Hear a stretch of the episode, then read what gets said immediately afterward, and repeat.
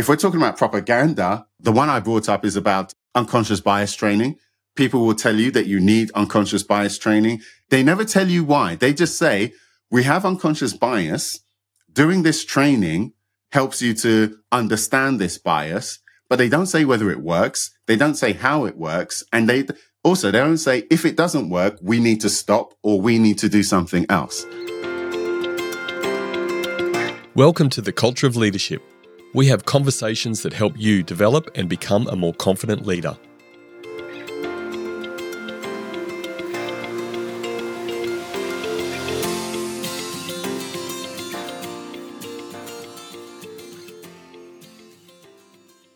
What is inclusion? My next guest says first and foremost, it's a business strategy. In today's episode with Dr. Jonathan Ashong Lamptey, you'll learn how confident leaders build inclusion by creating environments where everyone can perform, belong, and reach their potential. These are the pillars of an inclusion business strategy. Dr. J is the world authority on evidence based inclusion, featured in the Financial Times, Bloomberg, and the BBC. He's the host of the Element of Inclusion podcast. According to Dr. J, this episode of The Culture of Leadership is a cultural artifact, so don't miss it. This is the Culture of Leadership podcast. I'm Brendan Rogers. Sit back and enjoy my conversation with Jonathan. I have noticed in your language in the podcast being very specific about inclusion and saying you are the, the longest running inclusion podcast episode. You are very particular and strategic with your language. Is that something you feel you have to be for your audience and, and the content that you're talking about? I think it's just for the clarity as well like what does diversity mean? What does inclusion mean? And we'll we'll talk about what I mean when I say inclusion so that one, if you disagree with me, that's fine, but you know what I'm talking about. And two, I try to be useful and particular so that you can do something. You can take action. You can take an insight. And most importantly, you can make your own mind up. I want my audience to make their own mind up. And this, well, we'll, we'll get into it in terms of confident leaders, I think confident leaders, one of the things they do is help people to make their own mind up. It's a great point, mate. So you've segued nicely into this whole what is inclusion? What is Dr. J's definition of inclusion? Great question, Brendan. so inclusion, diversity and inclusion, two of the most used and abused words out there. When I say inclusion, I'm talking about a strategic business strategy to ensure that everyone shares the same advantages and benefits. And we can talk about what shares the same advantages and benefits mean, but overall it means everyone can perform, everyone can belong, everyone can reach their potential. So let me say that again. Everyone can perform, everyone can belong, everyone can reach their potential. That's what I mean when I say inclusion. And that's different from when I'm talking about diversity. It's different. And you'll notice that it's not the same as equality either. And when we think of diversity, let's talk about that. Once again, it's a management approach that recognizes that as individuals, we have differences and there is value in those differences. So I like to draw a distinction between those two things. So when we start talking about diversity, I'm not saying that everyone's the same. I'm saying that we're different and that we value those differences. And inclusion is how a leader, a confident leader, wants that to work in their organization, in their team. Why was it important to you, mate, in having your own definition of inclusion specifically versus what generic definitions are out there? Brendan, I think the truth is there was a lot of confusion. When some people talk about diversity, inclusion, I actually don't know what they mean. And often they don't know what they mean. Often people are actually arguing for no reason. They'll say, oh, diversity is this, diversity is that. Diversity, some people, diversity means gender. Some people diversity just means race. And that's okay. But if I know that, I can understand that. But when you use the term diversity, it's a, it's a broad, ambiguous term. So being really specific helps you to engage the people that you're trying to speak to and are trying to get them to understand, but also for your own perspective. So I, I think it's very important to be particular. And if we're talking about, look, we're here, right? The culture of leadership. We're here talking about confident leaders. For me, it's crucial for any confident leader to want to create an environment where everyone can perform, everyone can belong, everyone can reach their potential. And I would argue that's probably natural. If, if, if you check out any, any of the content that you've done, I imagine that members of your audience, that is an aspiration that they have. That's something they're trying to do for themselves and others. So what I have said wouldn't be alien or unusual. And once again, I've explained it in a way that's easy to understand. Everyone else gets to decide what that means for them. It is e- easy to understand. And let me just relate back to those three pillars specifically so that we can be super, super clear for people. Inclusive around performance, belong, and potential. Yes. What does each one of those three mean in simplest language? In the simplest language, and this is why I say it's a business strategy, right? Because sometimes people think of this as being airy fairy, kumbaya. When we're talking about performance, we are all expected to perform, to do something. I like to think of it as being productive, being useful, also being creative. Something that didn't exist now exists. So we all have a role to play in our jobs, in our businesses, in our organizations. And so we need to create and do something and we need to be given the opportunities, the access, the skills, the development in order to do that and to get better at that. So that's what I mean by performance. Are you able to do the thing that you thought you were going to do or aspire to do?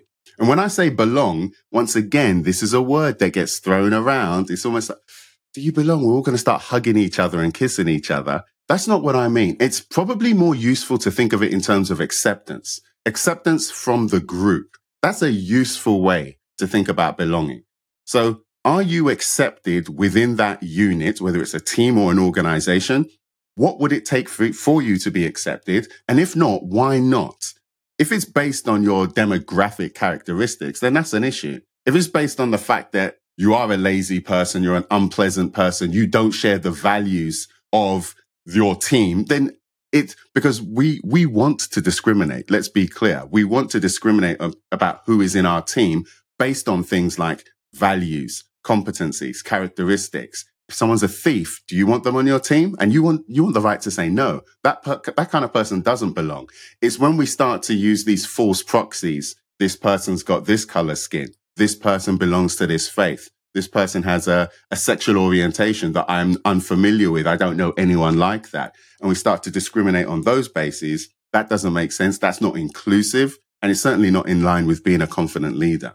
And the last thing is potential. And to some extent, this is a value judgment as well. I come across so many leaders who are frankly just awesome. They're incredible. They're, they're all trying to develop professionally within themselves. And look, there's a whole industry out there continuing professional development. I think an inclusive leader or an inclusive organization is allowing people to go as far as they want to within their careers. Should they choose to do that? If you don't want to, once again, there are spaces for people who don't want to go as far as they can. We need everything. This is part of diversity as well, right? We need people who want to go for the top to be the CEO. We also want people who are happy to be at, uh, at entry level or at this, you know, middle manager role or to work part time. Not that part time is a conflict with being the CEO or anything else, but I think you get my point. Yeah, absolutely. And it may seem like a silly question, but again, I, I love your point and through your podcast, how clear you are and just making things really, really specific and transparency and the level of clarity. So the silly question may be in everything you've explained, why should leaders care about creating an environment that includes these three pillars? I would argue you cannot claim to be a leader. And this is a value judgment of mine. You can't claim to be a leader if you're not trying to get people to perform. You can't claim to be a leader if you're not trying to get people to belong, to create a sense of acceptance within your team. You can't claim to be a leader if you are not allowing yourself and other people to reach their potential. To me, it's so inherent in being a leader that anyone who claims to be a leader would, my experience, would struggle to question it. It's one thing to say, we want more of, we want more black women. We want more people with disabilities. We want more people who are from the LGBT community in this organization. Those are different claims. But as a general principle, who do you want in, who do you want with you? And what, what do you want to encourage in the people that you're with? It's got, to me, it's got to be. And, and by the way, this is what I see from the research that I do. When I ask people, what do you actually want? What do you care about? It's like, because even people who say they don't like diversity, inclusion, when I say, what do you want? Tends to come down to these three things anyway. So it's this mix of practical experience, what I think, but obviously what I've observed as well. You've been focused on this area for some time. You've got an accountancy background, a little bit different to this journey you're on now. But again, I'm sure that's very, very useful for the data driven problem solving you've focused on. What are some of these problems that you're seeing in this whole inclusion and, and let's bring the sort of DEI bucket together? What, what are you seeing out there that gets up your nose a bit? I'm glad you brought up that I'm an accountant because it's hilarious to think of myself doing that role and then ending up over here. But what just means I find, you're a great accountant, mate. I know no one no one talks about being an accountant, right? No one talks about it. it a, a, a quick word for anyone out there. One day, you know, if you go to parties, go to events, introduce yourself as an accountant. See what happens. It has a profound social experience. well, I don't, I don't know if this is the right thing to say, and given what we're talking about, but can I respectfully say, for those watching on YouTube, I wouldn't say you're the stereo, stereotypical looking accountant. Before I answer your question, I want to talk about this point about stereotypical accountants because I did a PhD and in my PhD, it was about accountants, accountancy as a profession. This was part of it, right? Yeah. Did you know? This is interesting. Did you know that the stereotype of an accountant was something that was deliberately created by the accountancy profession? It was deliberate. No, yeah, exactly. The fact that everyone thinks accountants are sad boring, uninteresting. That is not an accident. The accountancy profession created that. Now, the obvious thing is, why would they do that? So if we go back 150 years, 200 years, the birth of what we would think of as corporations, limited companies, right? Companies limited by liability. It, there's a lot of legislation that created these new entities and you need accounting, right? You need to, you're, you are required to provide records and accounting and accountability about the performance of these organizations. And so, and think, and this is quite an interesting thing to think of like the Wild West that's happening now, um, in, in the 21st century. You had all sorts of random people claiming to be accountants and you had bookkeepers. And I did this in the research. You had people like pub landlords. You had people who were barbers, just random members of society, all claiming to be accountants. And so what happened was it was very difficult for an average person who wants to be a merchant, who wants to start a small business to have someone who they trusted just to do the basic accounts, which once again, something that we all consider to be very boring and uninteresting. You had, you could describe it as cowboys, right? It was so random, but there was one group of people who recognized this. And so they started to behave differently. So instead of being sort of like wild and out there, they started to be very reserved. They started to be very conservative. They started to dress in a particular way. They started to conduct themselves in a particular way. Now, these were the ancestors, right? The corporate ancestors of what you would now, you and I would now call the big four. They became so successful and their mode was so good and useful that actually all these other random cowboys and random grifters, they didn't make it. The people who now dominate the accounting profession, they were there at the birth and they developed this very, and, and it's typically people who are balding. Well, I'm bald, bald here, but bald, middle-aged men who wearing spectacles. That is a very deliberate archetype created by the accountancy profession itself in order to protect their careers, their profession, their industry. That is fascinating, mate. You know, the scary thing is that I can relate to two of those three. I've got spectacles. I'm middle age. I'm not balding, but I did study accountancy at university as well. Not not all the way through, but it was certainly something I'm interested in and, and love numbers. So I'm sort of fitting the stereotype that they've created for themselves. yeah, it, it's worked so well. So yeah, that, that's a random aside. So, but your the question that you were asking is, what are some of the problems that organizations, leaders experience around diversity, equity, and inclusion? What I found in my research and what I found in my PhD, what I found in my work is that broadly speaking, the problems are very predictable and nearly everything that you encounter comes under three key things. We call them the three biggest problems. And I found it in the research. I found it when I'm speaking to people. I work with an organization. I'm having a conversation with them. They tell me the same things over and over again. And so we call them the three P's people, potential, performance. So the first one is people. Organizations struggle to engage the people that they want to include. Typically, you hear them talking about underrepresented groups, minority groups, people who are marginalized. That's typically what you hear and they want to engage them. They want to get more people. But what often people ignore is that it's the people from the majority, the people who aren't marginalized. You also need to engage them as well. Remember what I said at the beginning? Inclusion is about making sure that everyone can reach their potential. So inclusion is for everyone. Inclusion isn't for some people. It's not for those people. It's for everyone. So you need to be clear who those people are in your organization. How do you engage the people who actually seem to be doing okay and let them know that this is important, as well as the people who are underrepresented and marginalized? So that's the first one. People constantly comes up. Can I just say one thing on that? And sure. I just want to say it now before I forget. This is why I like you so much. And when we spoke some months ago, my very, very interested in continuing to learn about the inclusion space and the detail. But you're a man who, in exactly what you just said, it's not about focusing wholly and solely on minority groups, which is super important, but it's actually the focus of that my experience with this whole subject matter and what I see through media outlets and all that sort of stuff is there's so much focus on the minority. It's almost like, again, I'm a, a white, straight, cis male, whatever I'm supposed to be called, and I'm feeling marginalized because we're not focusing on the collective. And we need to be clear about the specific context at any given time. If we're talking in general terms, what is inclusion? Why does it matter? Who cares? I think it's very important that it's for everyone because if, if it's not for everyone, then it's difficult to explain the importance to everyone. You can only explain it to the people who are apparently going to benefit, right?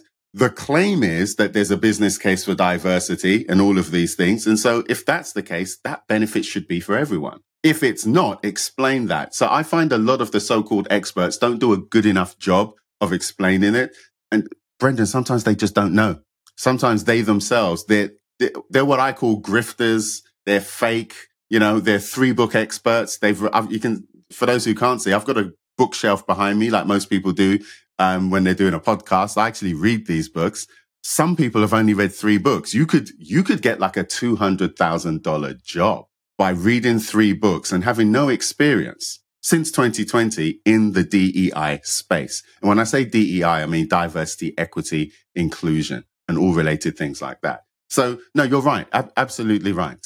Um, the second thing I want to bring up. Sorry, Jonathan, I am stopping you a bit, but there's Please so do, many things that just come into my head. and It's such a, you know, a sort of emotion driving topic, which I'm not trying to get taken away in, but I have heard of an organization in particular, and, and this is real, that there was some under the guise of DEI that the person leading the DEI space, which is clearly inexperienced, was 100% focused on making sure that everyone had milk choices for their coffee. What's your view on that? Just tell me what you first think when you hear that as a as a major focus for a DEI organization of about 600 people. Yeah, I suppose uh, look, we need more context for that. But initially that doesn't feel I'd need to Uh, does this organization sell milk? I, I, don't know, right? But if we're talking about an, let's say we're talking about a service based organization, right? A service based organization, and someone comes along and they say, yeah, it's really important that we focus on the milk and the milk choices. All other things being equal, to me, that doesn't superficially appear to be a priority. One, because that doesn't tell me enough about, we were talking about the three biggest problems. The first, people. Who are the people in that organization who may be underrepresented or who are oh, who are well represented but need to you know be become these confident leaders that you are inspiring people to be. I don't know anything about that. We're being told this issue about milk. Doesn't feel like the top thing for me but as i said i would need more context to understand it. But i think the point you're really making is that sometimes actually more often than not many of these organizations they trivialize the authority they have they focus on using their resources on things that don't actually help address the challenges that perhaps people, everybody can see, but instead they're focusing on these trivial issues. One of the things that you hear people talk about, and it's a phrase, it's not my phrase, but I use it a lot, this idea of flags, food and fun. Okay. So when people think of diversity, we're going to have a parade, we're going to have a party, we're going to have a panel event, right? And it's like, that's good. And people talk about raising awareness and raising awareness is important. But I don't think that should be your primary exclusive strategy. Any of those things should be complementing the things that are actually helping to create an environment where everyone can perform, everyone can belong, everyone can reach their potential. And a lot of people do rely on these calendar events and it does help to influence the culture of the organization. But if that's all you do, I don't think that's effective. There is nothing to suggest that that is effective. Once again, on its own, as part of a, of a suite of tactics, strategies, it can work. But I'm known for, I'm not, a, I'm not a fan of that. I don't think it works. The photo opportunities. We're now going to get stock photos, put it on our website, pretend that we're, we're all inclusive. I think all of this is disingenuous. And it makes people think of the, the examples that you just brought up about talking about milk choices. It doesn't feel like a commercial or a relevant thing, which is why when I talk about inclusion, remember I use that word, business strategy. Not everyone agrees with that approach, but I am talking about this in the confines of an organization. And remembering my accounting background, I would lean to I know and understand the private sector. Yeah, absolutely. And look, I'm going to definitely going to let you keep going in the business strategy because it's so important what you've got to share. But it just feels like to me and organizations I've come across, work with, had conversations with various leaders, and I, I don't feel I'm alone in this, is that it's almost like a DEI falls into a negotiation strategy when people want to get something in an organization, they somehow link it back to DEI, and some of these trivial matters then come up as opposed to working with the real issues and and it being a business strategy and where you come from, and you know the intellect attached to that. Yeah, no, absolutely. But let's let's pretend let's pretend we're in a non-profit making organization, right? Because some people would say, well, it's not all about you're talking about business and this is a non-profit. We're not here to make money. Perhaps not, but you are there still to, to make efficient use of the resources that you have. You're not there to be wasteful. You're there to promote efficiency, productivity in achieving the goal that you have, the purpose for the organization. So I want to throw that out there as well. Once again, my approach isn't always popular. It's not always welcome. Some people, what one of the problems that I talk about before I finish with these uh, three P's is I call it the rhetorical problem of diversity and inclusion. And Brendan, I am sure you've encountered this, right? So according to Greek tradition, if you want to have a persuasive argument with anyone about anything, you need three things, right? You need logos, ethos, pathos, which is you need a logical explanation, right? One plus one is two we get that. That kind of make, that makes sense. I can see how that works. Okay. Then there's the ethos, which is the credibility of the person speaking. So I'm here talking about inclusion. We're talking about leadership. I've told you about my PhD. I told you I'm an accountant. So that whole story about the PhD, it sounds broadly feasible, but even if you didn't believe it, you could go and check for yourself. But it's different if I was a, a chef coming on here talking about accounting, but not sure. Right. So the credibility of the person. And sometimes that also means status. The third thing is an emotional plea, right? It's the pathos. So this is so powerful for human beings that in the DEI space, people will rely on the emotional plea, ignoring the logic, ignoring the credibility of the person. So going back to your milk example as well, like that didn't even make sense. And, and that was probably presented and it didn't logically make sense, did it? That's why we were questioning it but perhaps it was presented with an emotional plea. There's an emotional reason why that makes sense in that organization. I find over the past three, four, five years, when people are talking about diversity, equity, inclusion, they lead with an emotional plea in a business context, which I don't always think is the right thing. I'm not saying you shouldn't do it, but you all, it also needs to make sense. And we need to believe the person has the credibility to tell us why. If not, it gets out of control. You don't know who to trust. And this is one of the issues that I think we're having here. I think where the emotion side, the pathos side comes in relevant is like anything when you're raising awareness and, and trying to promote change is there's a good level of storytelling and using emotion in stories in a good way to highlight this is not good or highlight where a really good outcome comes and, and bring that into the inclusion journey. That's where it becomes really useful in, in anything that you're trying to change. I completely agree, Brendan. I think the challenge is when it gets used in guilt, shaming people into these things uh, as a form of manipulation, as part of the whole propaganda of all of this sometimes. And, and I say that I am here. I believe in inclusion, but there's a lot of propaganda out there using these emotional manipulation tools to get people to do something. Works in the short term, not for the long term. And I, I think that's the huge challenge because it doesn't do, and this is the second thing. The second P is about potential, creating a culture of inclusion where everyone can reach their potential. Everything I've just described does not help with that. It doesn't. And most people will argue when, when we start talking about these diversity tactics or inclusion strategies, a large part of what people are trying to do, and it makes complete sense here for everyone on this podcast, is it's all, it's all about, or a large part of it is about changing the culture, changing the culture of the organization. Now, culture is a disputed term, but whatever that means to you in your organization, does everyone have an opportunity to make it? I think that's really important. Yeah, absolutely. So, people, potential, performance, those three areas. Why is it that you say that they are the biggest problems that you come across and what the data says? Like, what is it about these areas that, that make them problematic for organizations? Let me take a step back because performance is about the business case for diversity. So just let me quickly explain that. Organizations, instead of inheriting a generic business case, they need to make their own business case. They need to understand why this shows up for them. So when you say, why do I think that those are the issues? This is, it's more, this is what I have observed. But if we're saying, why do organizations have difficulty engaging the people that they want to? It's because they're in the habit of engaging people who already do well. They've got an idea of success in that organization. They tend to try to role model that and they're not focused on anything else that may be different. That's a huge challenge there. Why do people have problems creating a culture of inclusion where everyone reaches their potential? I think people think of culture as something that needs to be protected, maintained, and something that's static. But actually, when you think about this, and you, will appreciate this where you're based, I appreciate this here in the UK. When people think of culture, they think that this is a static, stable thing. But the truth is, when one person from a different cultural group enters, it changes the whole culture. Culture is something that changes all of the time. That's known as acculturation.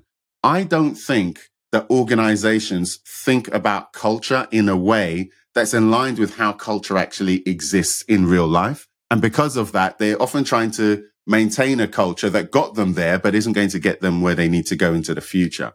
And then the third thing about performance, to some extent, is a little bit lazy. One thing I ask organizations, and it's a rhetorical question, and I'll ask it to members of the audience, right? And you don't have to answer. But You've heard about the business case for diversity. Diversity is good for innovation, for productivity. These all tend to be generic claims from the research or from a random report or something on social media. Okay. Let's say, let's say we believe them. Let's say we think they're true. My next question would be, why is diversity, why is inclusion good in your organization for you in your team? It takes a bit of effort to answer that question. Most people cannot. That's why it was a rhetorical question. If you put some time and effort into answering that question, that's going to tell you to a large extent what you need to do to create a more inclusive organization. Why, why should we care? Like specifically. And let's be really specific. I'll use the example of the BBC. Now, we've all got mixed feelings about the BBC, right? But in the UK, the BBC is a, is a national broadcaster. They are a public broadcaster. They're paid for by members of the public, but they are supposed to serve the public interest and a, a um, number of other things. So what does diversity mean in the BBC? It would be quite easy to argue that, look, the BBC is supposed to be the mouthpiece or speak to the nation. So whatever the nation looks like, perhaps the BBC should look like. That's a crude argument, but you could see how you could get behind that. That makes sense. So if we're saying that, for argument's sake, let's just say 70% of the population of the country are women, perhaps 70% of the population of the BBC should be women. Crude example, but you can see how that makes sense, right? And therefore, they would be able to say that's why it matters to us. That's why we are trying to create more, get more women in this example to work at the BBC because we've only got 30%. When we look at the senior leadership, we've only got 30%. These are hypothetical numbers, but you get the point. It's a crude example. I think organizations need to find their version of that for themselves. And it doesn't have to be as crude as that. The whole point is you know your organization better than I do. You know it better than any consultant or anybody else. Why does it matter to you? If you can't answer those things, don't, don't, that's why it's so difficult. And also, Brendan, it takes time. This isn't going to be fixed in five minutes, contrary to what people would like you to believe. I think what you're saying, Jonathan, is, and I'm bringing in some of the some of your Twitter feed that I, I went through and had a look at, is that organisations generally are taking maybe what they're seeing as best practice. I know we can unpack whatever this best practice is. They're taking what they view as be- best practice and trying to cookie cutter that into their organization and then saying, we are a leading DEI organization. And it's almost like a boom, cookie cutter, bang, tick, let's move on. Absolutely. To, to a large extent, all of this stuff is considered to be a grudge purchase. It's like car insurance. You've got to do it. You've got to pay for it. You're going to be in trouble if you don't have it. I think some people think of it that way. It's not something that they want to put too much thought into for the reasons we've just described. What does it look like in your organization? What do we need to think about our culture? What do we need to believe to create the organization that we want? And sometimes some of the people who we need, we don't know where they are. We don't know how to meet them. And actually they may challenge our existing beliefs, perhaps. None of that sounds comfortable. None of that sounds easy. Maybe it's easier to do what we did before. That's what so many organizations are doing. And that idea of a grudge purchase becomes really important. And I think it's something that we need to move away from. But once again, it's the way that this is presented. If you've been guilted or shamed into thinking that you've got no clue, you've got no idea, which maybe you don't. But if the guilt and the shame around it is how it's presented to you, it doesn't engage you, does it, in any of these topics? And perhaps for some of your audience, the way that we're talking about this now is very different to the way it's been presented them to them in the past. And I think that's part of the point. The large, large part of what I want to do is to get people to think for themselves so that they can make these decisions for themselves instead of just trusting some random expert who's throwing numbers and facts at them, but not actually inviting them to think critically about any of it. Yeah, it makes sense. Could you also argue, Jonathan, that when things are new, that bringing something into the organization as a cookie cutter approach is at least a good start. And then as you're starting to learn what this actually means in your organization, that you're starting to adapt and make changes. Is, is that a fair argument? So if that's an, an argument, is that a good is that a good step? At least we're moving at some positive direction around all this stuff. Yeah, I think some people make that argument. I don't, I'm at times hostile to this idea of cookie cutter approach. And let, let me give you an example because I, I think remembering that we're in an organization and we have goals and strategies and we, we're trying to achieve something. I think that can be harmful. So let me give you an example. The one I like to bring up is unconscious bias training. Okay. A lot of organizations will do it because they say, do you know what? We need to do something. It is a nice cookie cutter solution. Get everyone to do unconscious bias training. The problem is the research shows, or let me rephrase this. The research does not show that unconscious bias training is effective. Number one. Number two, most people, and, and actually I've never encountered anyone who has done unconscious bias training and actually tried to evaluate the success of the training themselves they tend to rely on happy sheets. Did you like the training? Would you recommend it to other people? That's what they tend to do. So this is a great example of the cookie cutter. Let's do something. It's a step in the right direction. What if I told you that was all a waste of money? And if you'd spent a little bit of time investigating this, you wouldn't have wasted that time, wasted that money, resources that actually you could have used for something more useful that in an organization now, depending on what you believe about the economy is certainly tough times those resources could be used elsewhere. So I still favor people thinking clearly about this. And we, we think of an evidence based inclusion approach. So what does that mean? When you're making a decision, th- evidence based inclusion is about making better decisions about creating an inclusive organization. We've told you what inclusion is, right? Everyone can perform, everyone can belong, everyone can reach their potential. In order to make those decisions, it's useful to draw evidence from four key sources. One is the research. You won't be surprised to hear that I love that, right? And by the way, this is a Google search away. Meta studies. There is research out there about the thing that you care about. Okay. Two is the organization. What data, what evidence can we collect from our organization about this specific issue?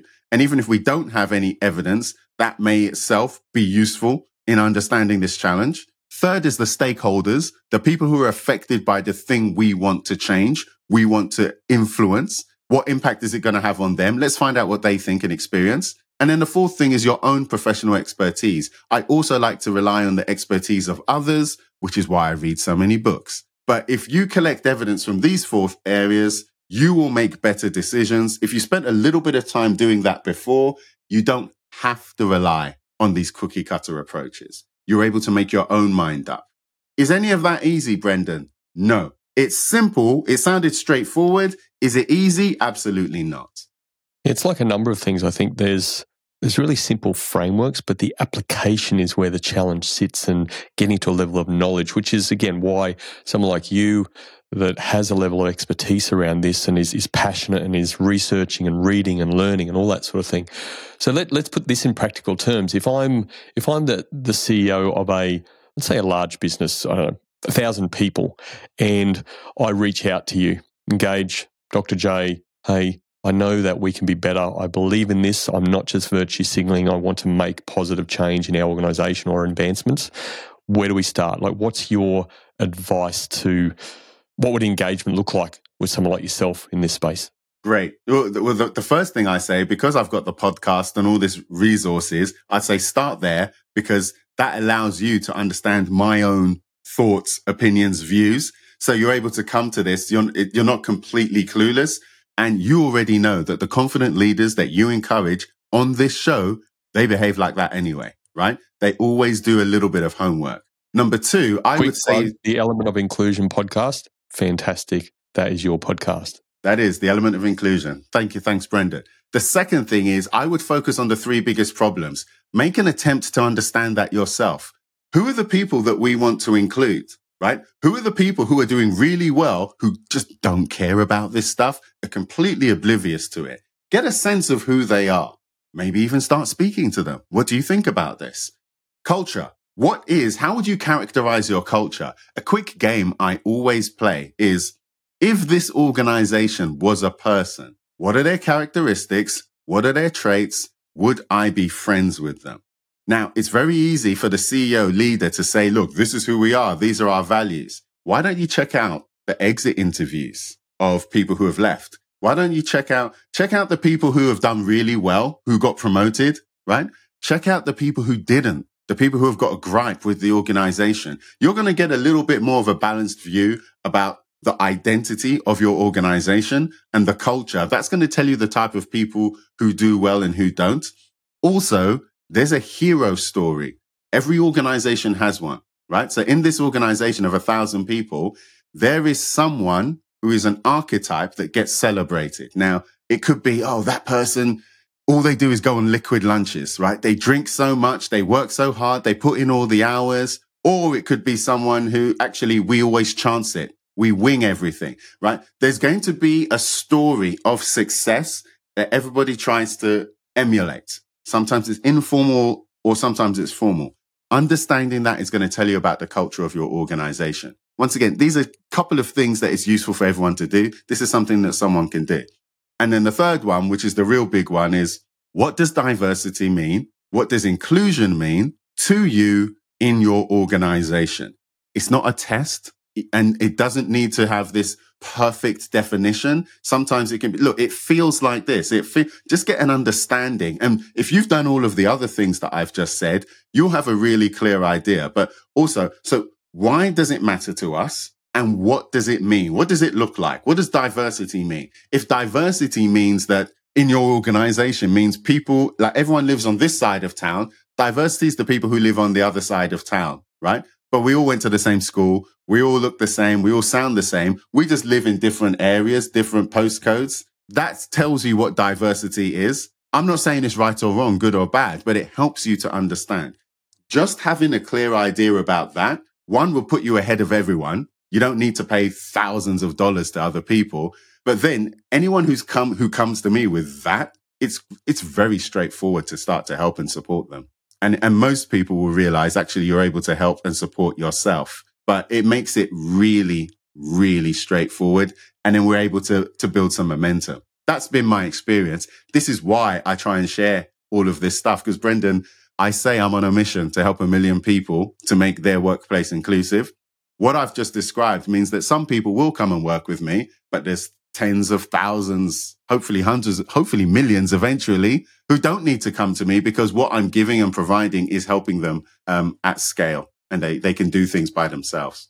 I really like that. It reminds me of a whether it's Six Sigma or any improvement type model or even coaching model, it's like what's the what's the current state of play? Let's get some data on that, have some conversations, and maybe use HR to gather some data around things, and then even then identifying well what is our what's our future state look like? What do we want to have it look like? And then a bit of a gap analysis. Say, okay, and this is where someone with your expertise can really hone in on that. Okay, well this is where we are. This is where we want to get to where do we start? How we how do we make sense of this? And and in that process, it's so powerful the learning journey in that, isn't it? Because you're really using real life stuff. And back to that cookie cookie cutter approach, like there's no cookie cutter attached to that. You're just learning, you're living and breathing what's going to work for your environment, which makes it so much more meaningful. Oh, com- completely. A useful analogy is if someone wants to, let's say someone wanted to be married and wanted to have a happy marriage. You can speak to everyone and they're going to tell you ideas about what that looks like. The truth is you need to have your own idea of what that is. Someone says to you, do you want, I want to be happy. I don't know what that means. I need more information before I can understand what happiness means to you. And sometimes it's doing things that actually lots of other people don't care about, aren't interested, but for you, that makes you happy. That's really important, especially if you're taking taking advice from people who have a completely different idea about what happiness is. So these are just a couple of examples that we can all relate to. Maybe not the marriage one, but certainly the happiness one, or certainly the career one, leadership. Part of the reason you are here talking about confident leaders, everyone's got a different idea about what that means. People who are tuned into this show have a clear idea about what you mean, Brendan, and you're encouraging them to think about what it means for them. So I very much encourage people to think critically, to make up their own mind and not to take everything for granted. We live in the 21st century. Someone is always trying to influence us at any given moment. But coming back to some of these basic principles, as you said, a gap analysis, where we are now, where we want to be, even something like a really basic performance management structure, plan, do, review. We're always going to come back to a version of that at some point it's about understanding the nuances of what we're doing at any given time, but we all, we don't always have to overbake everything. And th- this has been one of my experiences. Let's move on to propaganda. You mentioned that word earlier. What is the propaganda type tactics that, in your view and experience, are out there in this space? One of them is language. People will use words that you've heard before or you've got a particular understanding of and they they won't tell you what it means, right? They or they'll use it in a different way. So a great a great one is about race and racism. So someone will just accuse you of being a racist, or they'll say that's racist. You know, this is racism, but they don't explain what that means. And so what often happens is that they're able to. Eh, this is often a guilt and shaming tactic as well. People will say things like, "Well, you're racist," won't explain why, kind of drop the mic and say, "You should know what that means." This is this is one of the I don't find that to be helpful at all, especially when we think of and let's use this idea of racism for a second, right? Because often when when people think of racism, they're thinking of discrimination and prejudice between individuals.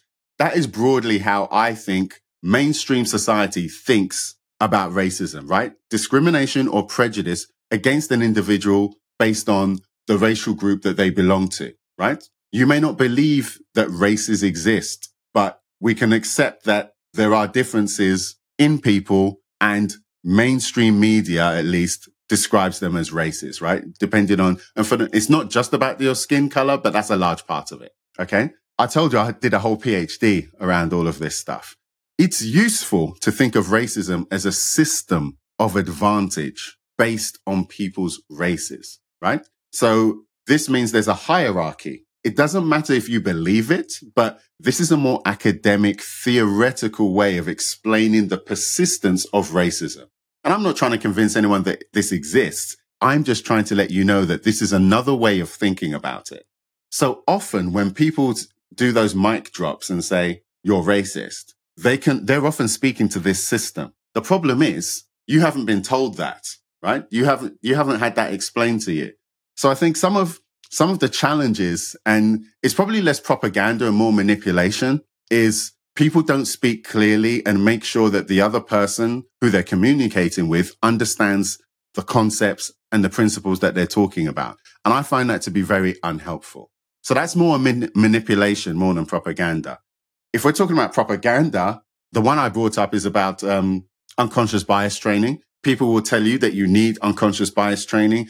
It's they they never tell you why. They just say we have unconscious bias. Doing this training helps you to understand this bias, but they don't say whether it works. They don't say how it works, and they also they don't say if it doesn't work, we need to stop or we need to do something else. So it's this whole propaganda machine there. The other one that comes up a lot is um, the business case for diversity. You've been told that there is a business case for diversity, which means broadly speaking, diversity, however you want to describe that, leads to better profits, more productivity, innovation, all of these things that, and there's research to show that. What they don't tell you is that that research is limited. What they don't tell you is that there's research to show that there's also challenges in particular points with diversity. It can lead to misunderstandings. It can lead to conflict in teams. It can lead to tension. And so does that mean that there is no business case for diversity? Or does it mean that diversity is, uh, does it mean it's a good thing or a bad thing? No, it doesn't. Because what I've just described describes nearly all research about anything. Leadership. This style of leadership is good. Okay. This style of leadership, this study shows that that same style of leadership has negative outcomes. And so the propaganda around diversity, that it's this entirely pure good that by magic is going to help your organization is a fallacy and it's propagated. People use that and people will try and beat you up if you question it in public. What, a lot of what I've just said here is unpopular. You won't hear many people talking about it because it conflicts with the propaganda that we should, we just need more diversity and we need to do it. I'm not saying, and as I said, I'm here talking about inclusion, but I'm asking everybody to think for themselves. Is instead of relying on this generic business case, come up with your own. Think about why it's important to you. Why would you care or bother? This is one of the first things you asked me here, Brendan, because you're a confident leader. That's why this matters. And if you're not sure, then maybe you need to rethink what being a confident leader means. Doesn't mean that I'm saying, because this is my version of what a confident leader is. I'm inviting everybody here to think about what their version is. And is that aligned with being inclusive? Do you sometimes feel like when people really want to solve a problem, like they're committed to it. They'll do anything. They'll research, they'll uncover, they'll they'll do all sorts of things. They'll work crazy hours, all sorts of challenge timelines to solve the problem. As humans, we're we're pretty resilient when we, when that comes to that, whether that's individually or teams. And where I like that word, I don't like the word, but in, in the case of this propaganda comes in, or I like that word propaganda because it's almost like, or does it feel like to you that people, organizations are using it as a bit of a smokescreen. They're not genuinely interested in solving the problem for the organization, whatever the problem looks like and, and how they unpack that, which we started to talk about before. But it's almost like this propaganda screen of nothing to see here, we've got it covered. But then when you dig underneath the surface, it's far from underneath the surface, it's far from covered. Does it feel like that to you? You're playing in the mud in this space what you've described makes complete sense. And, and I agree. And the way, the way I think of this, I studied economics at school and they taught us one of the first things they said was, well, one of the very first thing was that, uh, economics is infinite wants with limited resources. Okay. The second thing they said was people respond to incentives. People have strong responses to strong incentives.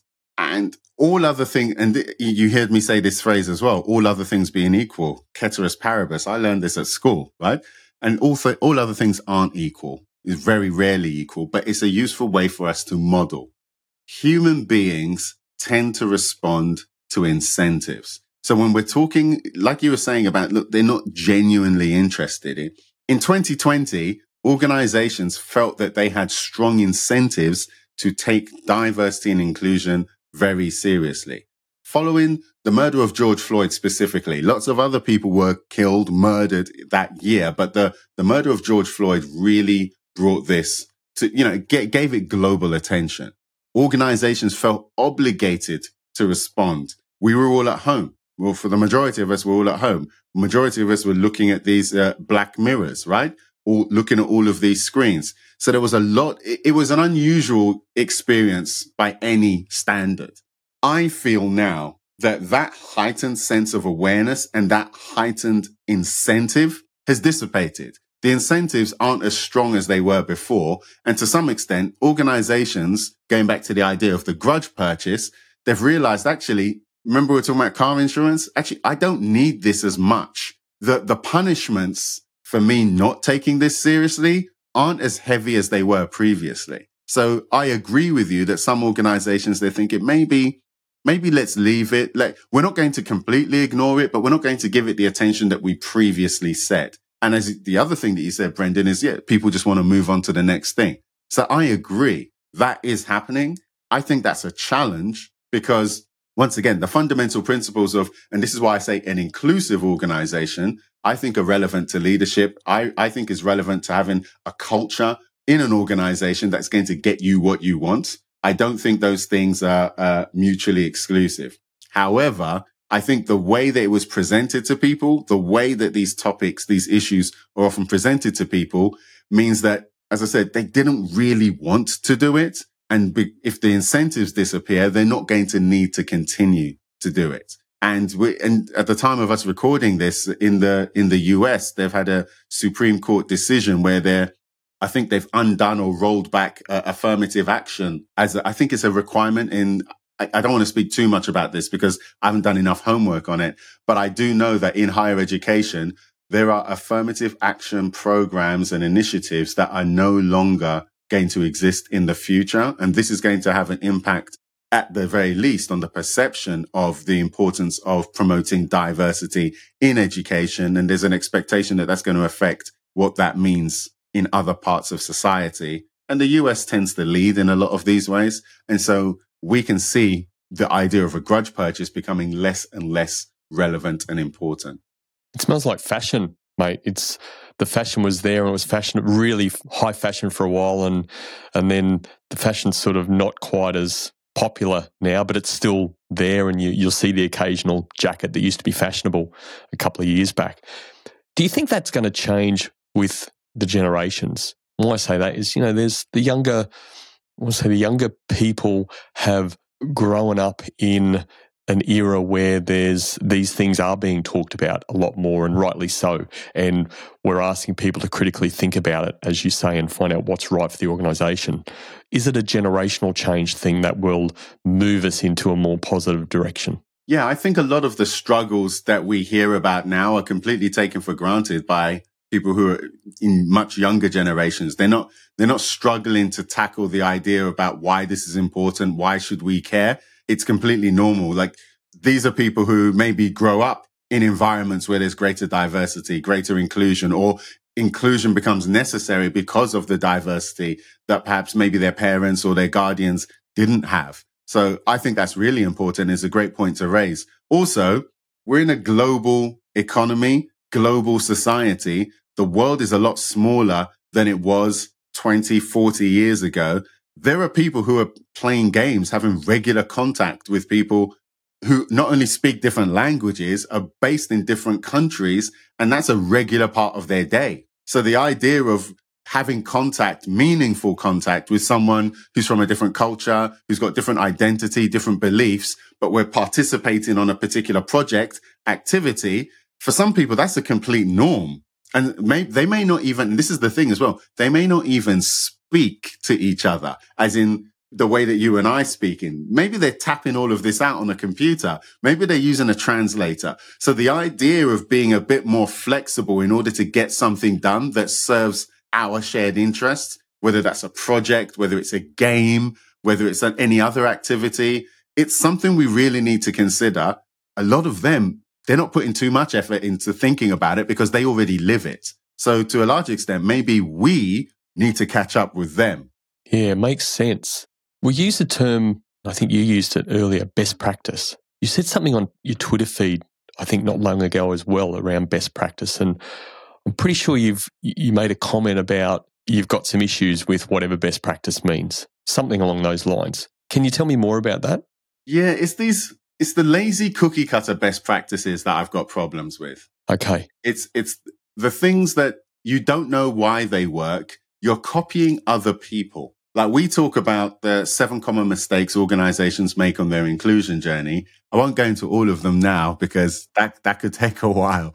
But the one I will, the one I will bring up you is have the one about people, it though. So we can I know, put I love into it. the show I-. I've got a mi- yeah, put it all in the show notes. I've got a million of these things I want people to use. We certainly will, buddy. You're a prolific writer.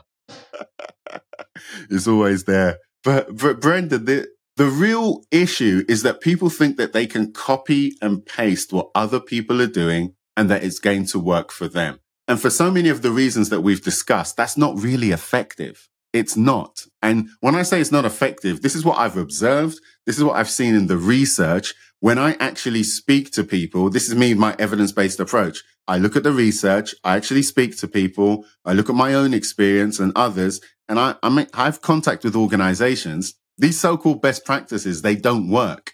And people are even writing books saying, look, there's a book here called Diversity Inc. And it says that inclusion is a $9 billion industry and it still hasn't produced the results that we want.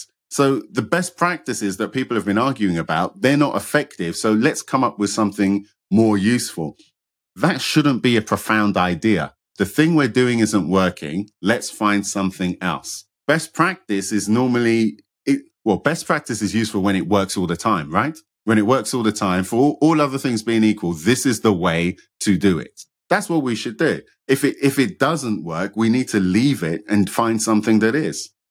Yeah, my takeaway from that, Jonathan, is that best practice is really a such a unique thing per organization. Again, model there's great models and you know, some of the stuff you've shared today really, really good, simple to understand. But again, the best practice is in your application of that model that works for your organization. And you could almost say that for so many things. Culture, this is a key part of what culture and behaviors in your organization. It's it's less about the model and ramming it in. It's understanding the model or models and then using that in the organization related to the context, the personality, which is sort of what you referred to earlier of your organization. If you understand the personality of your organization, then you've got a much better chance of making a unique best practice for your organization. I agree. And my claim would be that the best practice should be evidence based inclusion and evidence based approach in the way that I described, because that allows you to do what I think everybody should be doing is making your own decisions that are specific to your organization in the context of the circumstances that you personally have. And so it's a meta approach that allows you to systematically make better decisions. And think about that. That, that could apply to so many different things in the way that you've described. And it doesn't conflict with things that we all know are a best practice, like performance management, plan, do, review. That's the best practice. Everybody grasps that. No matter you're going to come across a framework or a model. You you have so many people who come on here, but to a large extent, we can agree if you in your day or life use a plan, do, review, you are going to make consistent progress over time. That's the best practice. This links with that and so many others that are out there. So I suppose one of the things, and this is something that's just come to me now, is why not collect the practices that support and encourage other best practices that have been tried and tested? That would be useful. Have, Brendan, have you heard of the Lindy effect? The Lindy effect? No. The Lindy effect. Okay, you'll like this. So apparently in in New York, there was a deli called Lindy's, right? And comedians used to come there after after their shows and they would all share jokes and everything as share material. And they were finding that there was some material that stood the test of time, right? That lasted. And so the Lindy effect refers to things that basically stand the test of time. Advice, books. So for example, I read a lot of books. I do my 60 second book reviews all of the time. So this is a great example. There are books that in a hundred years will still be considered to be useful. Those books benefit from the Lindy effect, which suggests that things that have stood the test of time, if it's been around for a long time, chances are it's, it's going to still be around. I read a lot of books that I already know are not going to benefit from the Lindy effect. They're not going to be useful in five years, 10 years. Whereas there are books that we know are going to be useful in a hundred years. And so bringing this back to this idea of best practices, perhaps we should consider, and this, I'm asking everyone to consider this. There are practices that have been around for hundreds of years that we want to get rid of, right? right? Let's be clear. But if there are beneficial, generative practices that we think are useful and have been around for a while, maybe we could consider leveraging them if it suits our purposes instead of coming up with new things all the time. Yeah, mate, I have to say that from what I'm learning today from you, I would say that your definition of inclusiveness, so the performance, the belonging, the potential, that feels like it's going to have some Lindy effect. And the people, the potential performance, again, simple. When is that never important, particularly in relation to what we're talking about. So maybe you've hit some gold, mate, in many, many years to come when you and I are, are no longer with us, that this episode must have the Lindy effect. Let's hope. Let, let's hope that. And this is a funny thing. When I think of podcasts, because do, do you know what I think we're doing here as well? And I, this is, I think this is profound, Brendan. We call these podcasts now, right? But in a hundred years, let's pretend this still exists, right? So let's pretend the Lindy effect. This may have a different name. We call it a podcast now, but what we are doing may have a different name. And you could consider this to be a cultural artifact, right? For the people in the future, because you're documenting, you're here trying to do something that's good for the world. You show up consistently. You bring value. You share your own values and you draw attention and insights from people like myself, which I very much appreciate. This didn't exist in the format that that it does 100 years ago, 200 years ago. So who knows what it's going to look like in the future, but you could consider this to be a cultural artifact, which I hope will experience the Lindy effect and may go on to inspire other art forms, forms of development, forms of expression that we haven't even considered yet. And so I want I want to thank you and congratulate you for everything that you're doing here. Mate, it's an it's an absolute pleasure. Again, it's it's Friday evening, our time in Sydney, and I know it's Friday morning in the UK. But uh, I couldn't think, as I said before we even started recording, I couldn't think of anything more than more pleasing to end the week. And it's been a frustrating week for me for a few different reasons. But finished the week talking to a, a top man. Didn't matter if it's female or man, but just having a great conversation, to be honest. So I couldn't think of anything better. I think you've almost given me new intro to the show, mate. I'm going to have to start referring to us as a, a cultural. Um, what, what were the words you used? A cultural artifact. Absolutely. This this episode is another cultural artifact of the culture of leadership, mate. Thank you very much. Don't trademark that, all right? I, I, I want to use it without paying. Uh, well, I'll definitely be using it in my top and tail somewhere of the show. So, but the element inclusion again, really, I, I am very, very. Imp- I'm not just saying this because you're here, but impressed with your podcast. It is one of the ones that I listen to very, very consistently. Um, I like the short sharpness. I love how you sp- you're speaking to the listener and or the viewer. You're very deliberate about you, you, you, saying you all the time. This element of cl- inclusion podcast and impacting 1 million people, what does impact mean? Tell us about it.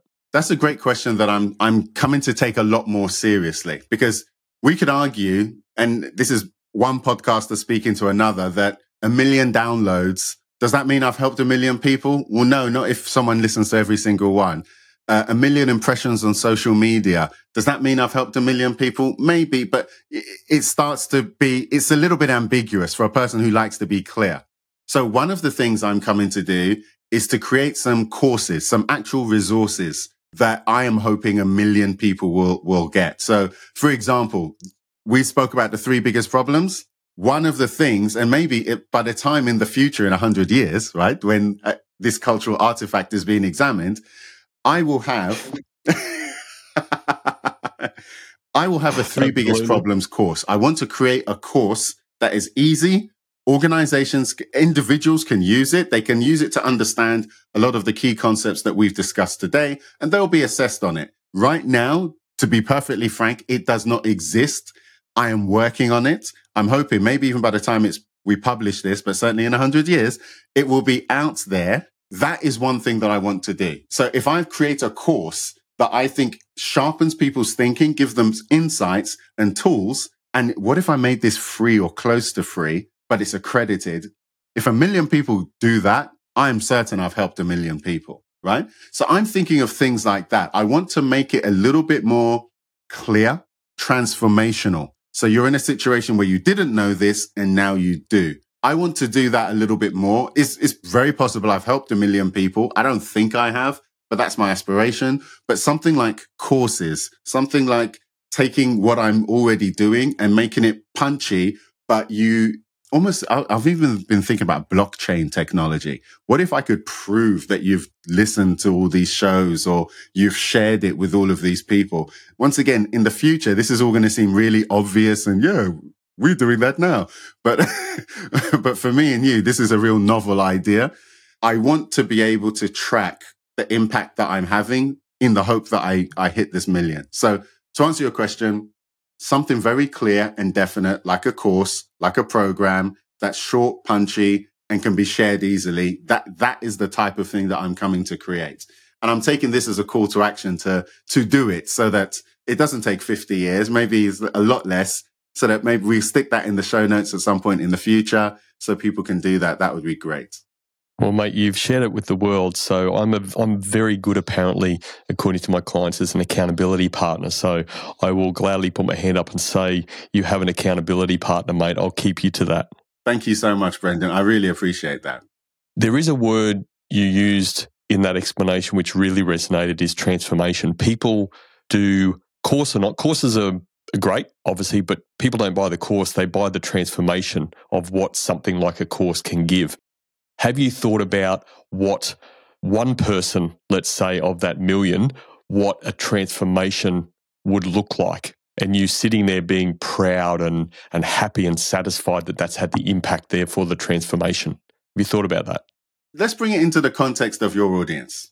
A transformation I would be proud of would be if a member of your audience, even with this show, some values that they already had have been articulated in a way that makes something that they've kind of heard about, maybe weren't that engaged in, but sort of, but it wasn't very clear. And now they've got clarity on something about inclusion. It now feels relevant to them. And also it's given them an opportunity. They've almost got a little list of right, the, you know, the three biggest problems for them to now go out and write these things down, which could take 10 minutes. It could take half an hour. Let's pretend that, let's pretend it's not an onerous task. For me, that would be a transformation. And even though I would never know directly that they did that, the people around them would. And the people around them would think, not only is this person a confident leader, they've made me a confident leader and I am more prepared to go and do this thing and pass it on. And also, as you said, speaking about it in a way that makes sense, not guilting or shaming people just being really clear and honest about what it means to us and why, and why it's aligned with our purpose, that transformation, that would be remarkable for me. That is something that I would be proud of. As I said, my challenge is it's difficult for me to measure that, but I hope that, you know, someday someone says something like that to you. If one person said that to you about this episode, that, that would be something to be proud of. I'd be amazed with that. Dr. J, our final question of the podcast that we like to end with is what's this one thing that has helped you become a more confident leader? This is an interesting one for me. Remember I said I did a PhD. When you do a PhD, you, it's all your best ideas, all your best thoughts, years of work, right? And it's in a document. When I finished my PhD, that is published out there for the world. Okay. For everyone. And so this really matters because anyone who's got their own business or their own consultancy or is claiming to be able to help people, a 20th century approach is to keep all your ideas, right? You keep it all here and you'll drip feed it and then people get more later. I was in a situation where all my best ideas were out there for the world, like and in excruciating detail that you could do it. It's, it's not just like, oh, three biggest problems. It, it was pages and pages of explaining absolutely everything that I knew, my best thinking at that time. So I was humbled. And what made me a more confident and better leader was the fact that it wasn't just about the knowledge. It wasn't just about what was written down because in the 21st century, information is cheap. It's out there. You can find the answers to most of the questions that you want, but it's actually the implementation. It's the transformation that we discussed. And people often want help with that. And so that this gave me a greater sense of value for myself because I was able to help everybody who, and this is what inspired the podcast and everything else. I'm already helping people. Even if you don't want to engage with me, that's one thing. I'm giving out to the universe, out to the world, out to the market. But I sensed that my value wasn't just in the information. It's how I could help motivate and support you to get that transformation itself. And that made me more confident in my own ability and to nurture and develop that ability. That's what led to the podcast. That's what leads to my prolific writing. That's what leads to my book clubs and all these other things. It's me giving in that way, but it allows me for those who want to come closer and come closer, I can help you a little bit more. It's a weird way of thinking about it, but I found it to be profound. Imagine if everyone knew what you knew, Brendan. Everyone knows exactly what you know. And not only that, you're telling them exactly what you know. It makes you ask yourself, what is my purpose? What is my purpose? And for anyone, I would, so I would encourage that to everyone, but it also makes you more confident because it means you're not afraid of being around people who are smarter than you more accomplished than you, who on a particular topic X that you're challenging, you're addressing, you're happy to be around someone who knows 20 times more than you because you're not scared about the information. It's about actually how you implement it. And it means that we all have something to offer. So that's the thing that, that sort of experience is what made me a more confident leader. Yeah, I love it. So if I'm following that correctly, it's almost like the the freedom has been provided because you've got this stuff out there, you've got these innermost thoughts, and it's out for the world to see. And it's like a release like, hey, I don't have to worry about these things. It's all there for the world to see, to challenge, to have conversations, and ultimately to help create the impact that you're, you're wanting to create. Is that fair to say? Exactly. It's, it's like a cultural artifact, Brendan. Love it, mate. Love it. that sounds like a great place to finish. You are a consummate professional and use the word giving at the end there. And for everybody's sake, for the world's sake, and for the people that all of us need to continue to learn around inclusion as a business strategy and, and data driven inclusion strategy solving, then let's hope you keep giving and keep giving to the world, mate. Thank you for giving to our audience, for giving to me tonight or morning your side, and giving to the Culture of Leadership Podcast. I really appreciate appreciate you coming on, buddy. Thank you so much, Brendan. It's been a pleasure to be here. I wish everyone the best on their inclusion journey. Thank you, mate.